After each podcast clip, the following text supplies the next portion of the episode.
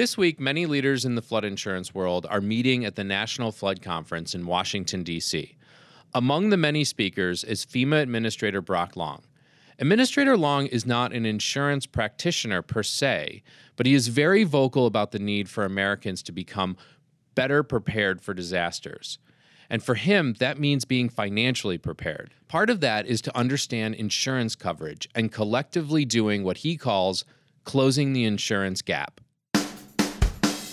I'm Mark Peterson, and this is the FEMA Podcast.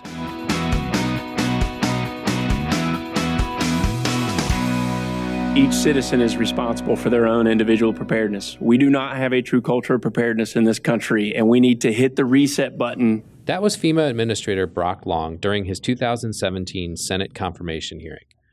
When Administrator Long talks about building a culture of preparedness in the United States, he talks a lot about financial preparedness and overcoming what he refers to as asset poverty, or the inability to financially recover from emergencies. A major aspect of that effort is to do what he calls close the insurance gap. So, what does that mean? Well, here are a couple interesting statistics. Nationwide Insurance estimates that two out of every three homes in America are underinsured. The average underinsurance amount is about 22%, though some homes are underinsured by 60% or more. According to a 2015 Swiss Re report, Uninsured losses from earthquake, flood, and wind damage in the United States total more than $30 billion a year. And take Hurricane Harvey, for example. According to a CoreLogic study, approximately 70% of the flood damage from Hurricane Harvey was uninsured. Floods are the most common natural disaster in our nation, yet less than 50% of homes in the highest risk area across the country are insured against this type of disaster. To understand the idea of closing the insurance gap, I sat down with David Maurstad, FEMA's Assistant Administrator for Federal Insurance, to discuss Administrator Long's vision for equipping Americans with the knowledge and the call to action to financially prepare for disasters. So, David Maurstad, Assistant Administrator for Insurance at FEMA, uh, thanks so much for joining the FEMA podcast. Sure, good to be here. So, we've recently heard at an interview with uh, the administrator where he, he laid out his strategic priorities, and among them is to foster and instill a culture of preparedness in the nation. And one of the aspects of that culture of preparedness is to get people to think about preparedness in, in a personal responsibility sense. But more than that, it's about identifying what financial risk they're at and specifically and specifically to you thinking about what does it mean to have insurance what kind of insurance and what kind of risk do they have? What does that mean um, to fema and to the national flood insurance program part of fema um, to close the insurance gap? So he's identified a very critical part about uh, being prepared for um, whatever might come might come our way and part of that, in the first line of defense for that, is to understand our financial circumstances and to have insurance for uh, those things that, that mean something to us our business, our home, our cars. Uh, so, closing the insurance gap really is about making sure that people have the insurance they need, number one. So, we reduce the number of uh, folks that after a disaster that find themselves without insurance, uninsured survivors. So we reduce that number. But then, two, also that the gap, insurance gap, closing that means you have the right type and the right amount of insurance. So we also find many times after disasters that people don't have enough insurance. They did the right thing, the first step, making sure they have a policy, but then they didn't insure the value or they didn't provide, you know, didn't buy or weren't advised to buy the right uh, type of coverage. So you have the underinsured component. So our big challenge in the National Flood Insurance Program is really attacking uh, the first one and then paying close attention to the second. Right now, not enough people have a flood insurance policy. Uh, event after event, disaster after disaster, whether it's an inlet event, in the middle of the country that's going on right now, or whether it's a Harvey type event after a hurricane that we had uh, last uh, last August and September. Uh, time and time again, we go into neighborhoods, and you'll have a couple of homes that have flood insurance, and many homes that don't have flood insurance. And the evidence is very clear that in, the, in those circumstances, the individual with a flood insurance policy is on the road to recovery, has a path forward. It's a very trying time for them. It's probably the worst day of their of their lives, but they they at least have the basis by which to uh, get back uh, on the, on their feet. The uninsured uh, survivor is in a totally different space. They have a very uncertain future. Do they dip into savings? Do they rely on the benevolence of their of their neighbors in their community? Do they have to take out another loan? Uh, do they have to walk away from their property? Uh, so the path of those two uh, homes on the same block in the same community post disaster is markedly different based on whether they have insurance or not.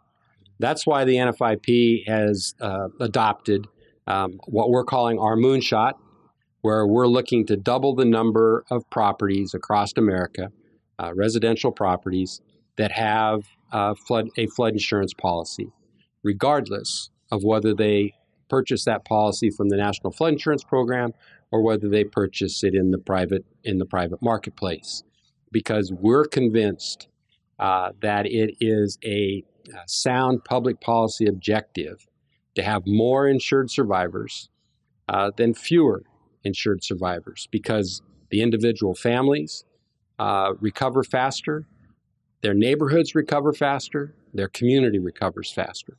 And they've taken the right steps and accepted the responsibility associated with being a a, uh, a, a, good citizen in taking the, the necessary steps in this culture of preparedness that the administrator is is is uh, is articulating uh, than than their neighbors did. So, oh, I mean, how many policies do we have now? When you talk about doubling the, the coverage, is there some thought behind the the need to double it, or is it a worthy goal, or you is there an assessment that's been done to say, well, we do need this many policies? No, it, there's an assessment, but but by its very nature, we're calling it a moonshot for for a reason. In 1961. Yeah. Yeah. President Kennedy stood before Congress and said, before the end of this decade, we're going to put a man on the moon and bring him home safely. The state of our state of our space endeavors at that point in time uh, I, there was more skepticism than not, uh, but he accomplished it. He set the goal and the objective. That's why we're calling it a moonshot. It's audacious. Uh, we've had a 5% policy growth objective, target, goal for years and never met it. So, doing things the way that we've done them isn't going to get us with more insured survivors post event. So, that's why we've started a movement where we're in essence taking uh, this moonshot, and it's it's not NFIP's moonshot or FIMA's moonshot or FEMA's moonshot or DHS's moonshot. It, we believe this is a national moonshot that we are looking to bring everybody on board to achieving. Now, specifically to answer your question, we have 4,000 contracts in force. Uh, we have 5.1 million policies in force because some contracts have more than one policy associated with them. So we're focused on contracts which represent a property. So we want to double the number of cro- properties, number of contracts in force, and that's what our that's what our moonshot is. How many, we how many believe, policies? How many contracts in force? Uh, four million. Excuse four me, I said four thousand. Four million. Yeah. Uh, and then we have 5.1 million mm, policies. Oh, yeah, yeah, so I apologize if I uh, got the numbers mixed up. So to put that into some kind of context, uh, currently, uh, there's a mandatory purchase requirement for anybody located in the special flood hazard area if they have a federally backed mortgage. The special flood hazard area is an area that is uh, correlates to a 1% annual chance of flooding every year. It's the minimum federal standard that communities that participate in the program say they will regulate land use against. So it's a minimum federal standard, and if you're in that area, what we call the special flood hazard area or the high risk area, uh, which really aren't either. But that's a whole other discussion yeah, for right. another for another day. and it confuses a lot. Of people, it confuses so. a lot of people. But that area that we've designated that you know you must have. The federal government is requiring you under certain circumstances to have a policy. We we estimate that we have roughly 40% of the num- of the properties in that area have flood insurance. So if we just were able to um, convince uh, and provide you know good logic and reason for why some why these folks that don't have it should have it, we'd hit our moonshot, and that's why in most events there's there, the neighborhoods have uh, are, are, as I characterized them before, you know, two properties with flood insurance and three or four uh, without. Um, so there's there's there's space there. Then you have the properties outside the special flood hazard area. We currently about oh uh, roughly 25% of our policies are outside the special flood hazard area. We'll have to check that number. Uh, but 30% of our losses in an average loss year come to our policies that are outside the special flood hazard area. Yeah, we saw a number of those in Houston uh, after absolutely Hurricane Harvey. Absolutely, uh, and so you've got all of those properties that are at low to moderate risk to flooding, as we currently designate them, that are subject to uh, to our moonshot. So it's really a demand issue. There's not a demand for our product. So part of what we're doing uh, to to work towards achieving our moonshot is we're looking at redesigning the national flood insurance policy. It hasn't been changed for a generation. We believe that there is an opportunity to improve our product and make it uh, more appealing to our customers and potential customers. Develop a product that is more like the industry standards that they're used to, like their homeowners policy. So instead of requiring that they buy a policy on their on their on their dwelling and buy a separate policy on their contents with separate limits, with separate deductibles. We we we develop a policy that's like their homeowner policy, covers both their dwelling and their contents, one deductible. We look at optional coverages that we don't offer now, uh, maybe higher deductibles, maybe lower deductibles, maybe better understand, uh, write it so that it's easier to understand, simpler uh, for both the homeowner uh, and or renter to understand, but also for the agent to sell and the adjuster to adjust. So our policy is more complicated than it needs to be. So part of our contribution is coming up with a new suite of insurance products: a homeowner's flood, a renter's flood, a small business flood that correlates more to industry standards than what it, it currently does. Secondly, is we have to modernize the way that we currently rate our policies, the way we determine what we charge price our policies. So again, very valid actuarially based system uh, that was developed, you know, a generation ago needs to be updated to today and with a different approach so that we look at how can we rate this uh, policy so that we can provide the premium needed to have a sound financial framework for the program and yet sends the right risk signals and messages to policyholders. If your policy if we're charging you $2,000 for your policy versus $750 for your policy, that should send the signal that I'm more at risk than my neighbor that is only being charged $750. So, how we can develop a, a rating system that is, uh, again, the folks can value, they can trust, and that sends the right communication messages, um, then that will, we believe, uh, spur more people to consider and, and buy our policy. Because we really need to change the cultural dynamic associated with how people think about flood policies. Yeah, and I want to talk a little bit about that that psychological piece there because there's obviously a number number of ways that somebody could enter into a flood insurance agreement. Either maybe you have a federally backed or federally federally regulated mortgage and you live in a mandatory area um, you might live close to a stream, a creek, a river, and you just think instinctually, this is probably a good idea to buy this. Um, it might be something that you've had for a while. You, you, you, thought it was a good idea, and maybe you kept the policy. So there's all these different reasons why people either keep or buy into flood insurance. But then there's the people that you mentioned that, you know, for whatever reason, aren't buying into those policies. What's the psychological barrier that we need to cross to get people to consider this not just a financial tool, but a preparedness tool?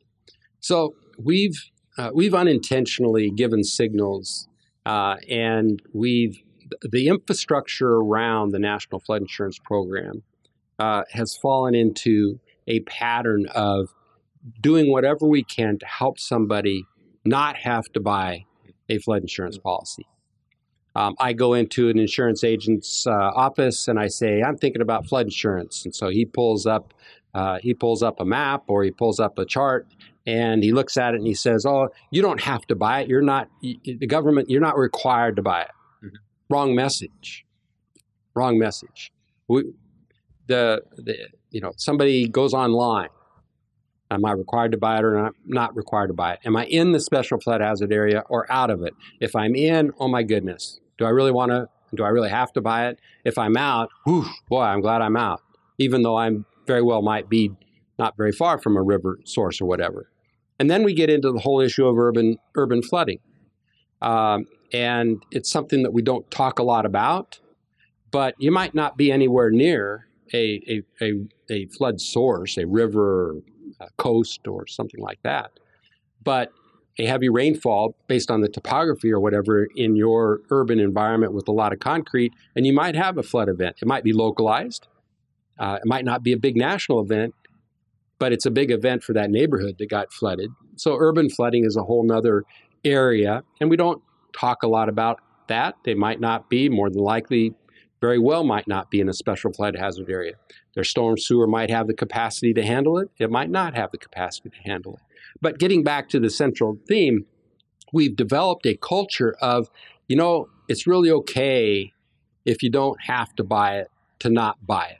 And we need to change that to what's my responsibility to my family, um, to my community, to be prepared to financially uh, deal with a, a, flooding event, regardless of, of, the, of the reason and or the, or the magnitude.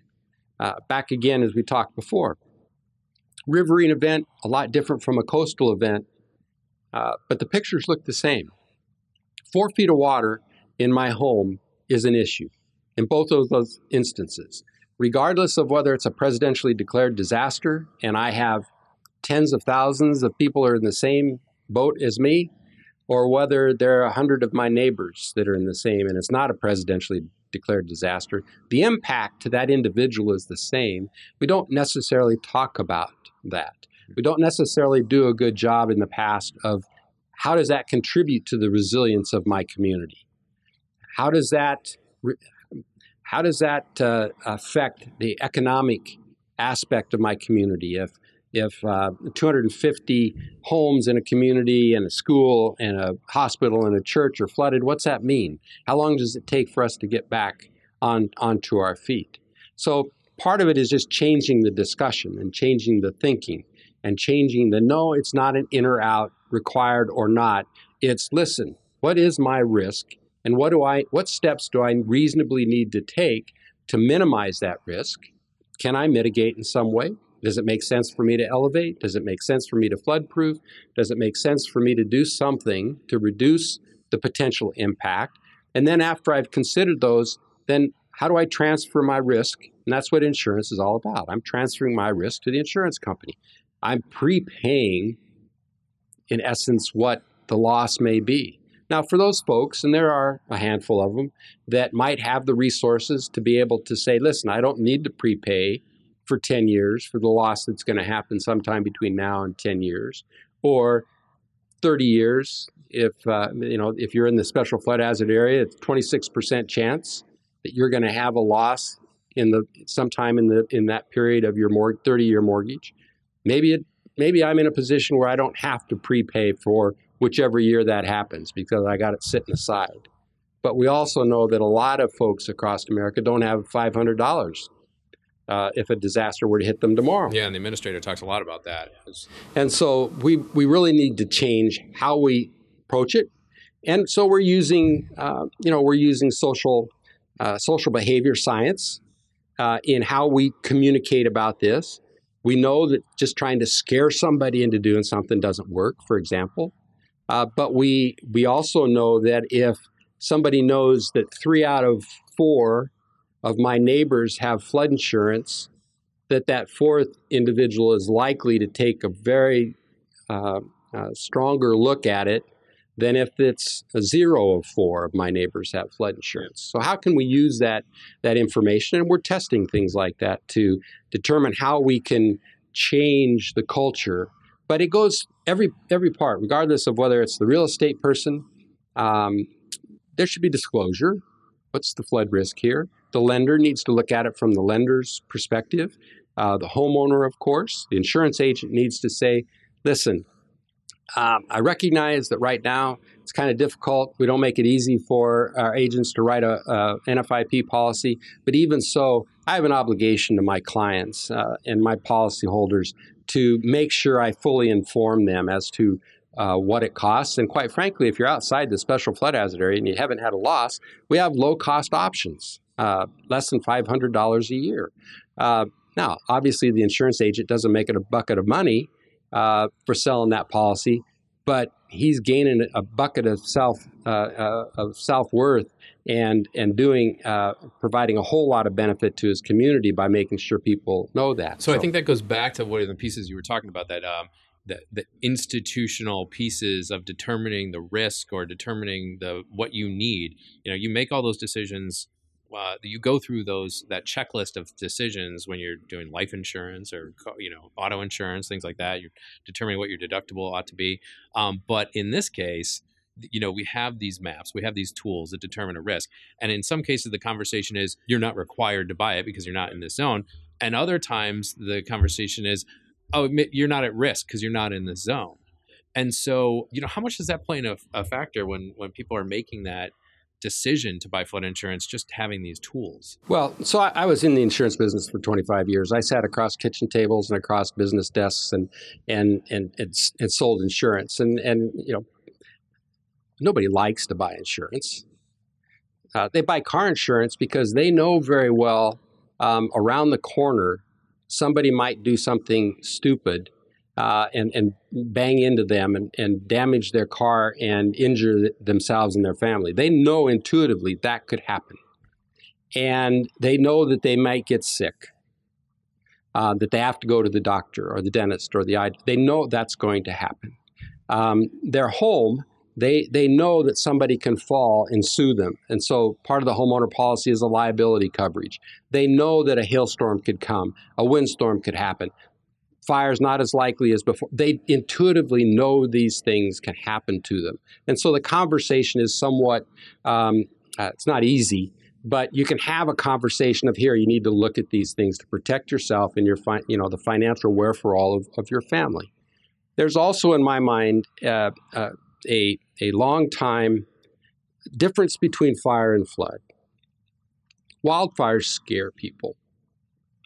Um, fires in our communities back uh, as our, our country was being developed were, were big events that scared people. Um, for whatever reason, flood and water doesn't have the perception, doesn't scare people to the extent that those other examples that I've given. So part of the hurdle is to get them over, it may happen to me. Because right now, flooding is something, even though it's our number one natural disaster year in and year out, people believe that it won't happen to them. And if it does happen to them, because the way we talk about it, 1% annual chance, one in a 100 year, they think if it does happen to them and they didn't have flood insurance, well, it's not going to happen again. You know, the whole gambler uh, uh, approach to, to this. So there's a lot that is into the, the psychological, social aspect of how we think about flood insurance. And that's some of the hurdles that we have to figure out how we get over as we close the insurance gap, especially as it comes to flooding insur- uh, flood insurance, because um, as I said before, we're, we're, we're approaching the 50th year of the National Flood Insurance Program. So the government, we've been at this a long time. And we've had the right motive and incentives all along the way of the history of this program. And there's been a lot of benefit from this program, from floodplain management, from losses avoided, to the 4 million people, uh, the 5.1 million policyholders that we have now. Uh, you know, 50 years ago, 40 years ago, we had less than a million. So there's been a lot of positive uh, aspects of the program and the history of the program that we want to build on over the next next 50 years. Part of that, in my mind, is developing a product, pricing it in a way, uh, associating the risk, communicating the risk in a way that encourages more people to have a flood policy when that event strikes them. So, floods are the most common and costly natural disaster that we face in the United States, and obviously, it's a big natural part. disaster. Year Yeah, in, year out. Hmm. Well, it is the one of the biggest parts of what we do here in FEMA and what we deal with in FEMA. And so, as we look to empowering people and, and asking them to take personal responsibility in determining what their risk is and taking steps to um, to avoid that risk, you know, what are some of the conversations that they need to have with their insurance agent? Because insurance agents ultimately sell this product that is underwritten by FEMA. So, what should they be looking at aside from looking at the map and you know seeing what their risk is is determined by the flood insurance rate map? You know, what are some of the things they need to talk to their agent about? Well, that's that's really gets to the heart of the whole um, underinsurance component of, of closing the insurance gap. So let's let's say you, you don't have a policy now, um, and let's say you're not required. Let's just start there as the, as the premise. But as I'm talking with the homeowner, uh, with my my insurance agent, I'd suggest um, at at the annual renewal, when you're more than likely having a conversation about your homeowner policy, um, there's a couple of things you should ask. One is what's the likelihood and what's it going to cost uh, for me to have a flood insurance policy?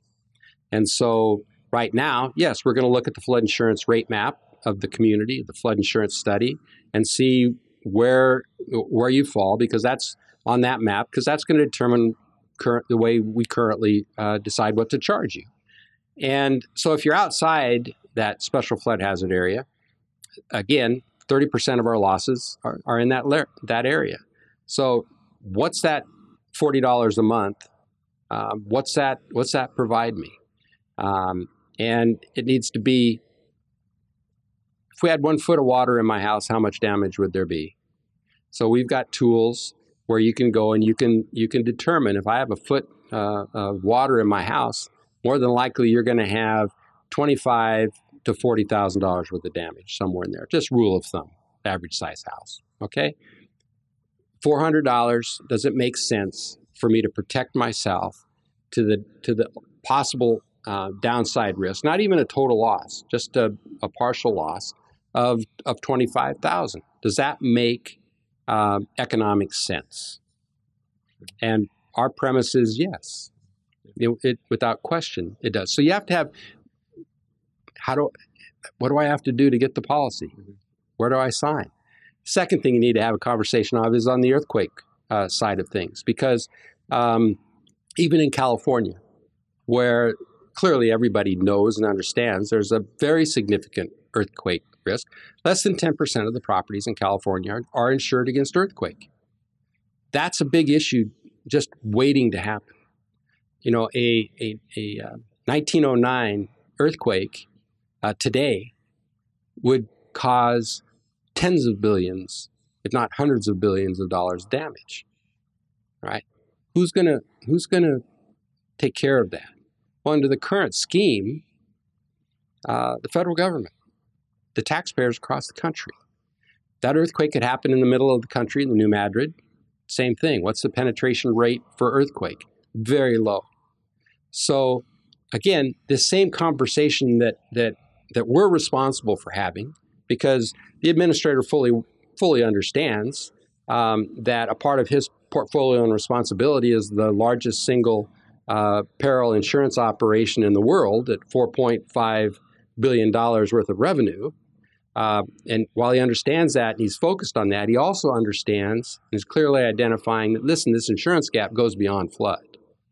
Earthquake is very real out there, and we need to be having a discussion, same type of discussion that we're having in, on flood in the earthquake uh, arena. There are there are places where that are subject to the wildfire or the mudslides. Okay, those are all the types of discussion as a homeowner. If my home, and more than likely it is, is my number one asset, what do I need to do to protect it? What do I need to do to make sure that it's there um, if something uh, bad happens to me? If the worst day of my life happens, what's my financial situation going to be? And there, and that's again, the basis of, of insurance is just risk transfer. So I'm willing to put up an annual amount for an expected loss sometime in the future. And it makes sense to prepare to do that. David Maurstad from the National Flood Insurance Program, thanks so much for joining us on the FEMA podcast. You have a lot of passion for this, uh, and it shows. And uh, I encourage you to continue doing the great work. Thank you. Appreciate it. We've linked to this episode on our FEMA Facebook page, and we invite you to join the conversation in the comments. If you have ideas for a future topic, send us an email at FEMA podcast at fema.dhs.gov. If you would like to learn more about this episode or other topics, visit fema.gov slash podcast.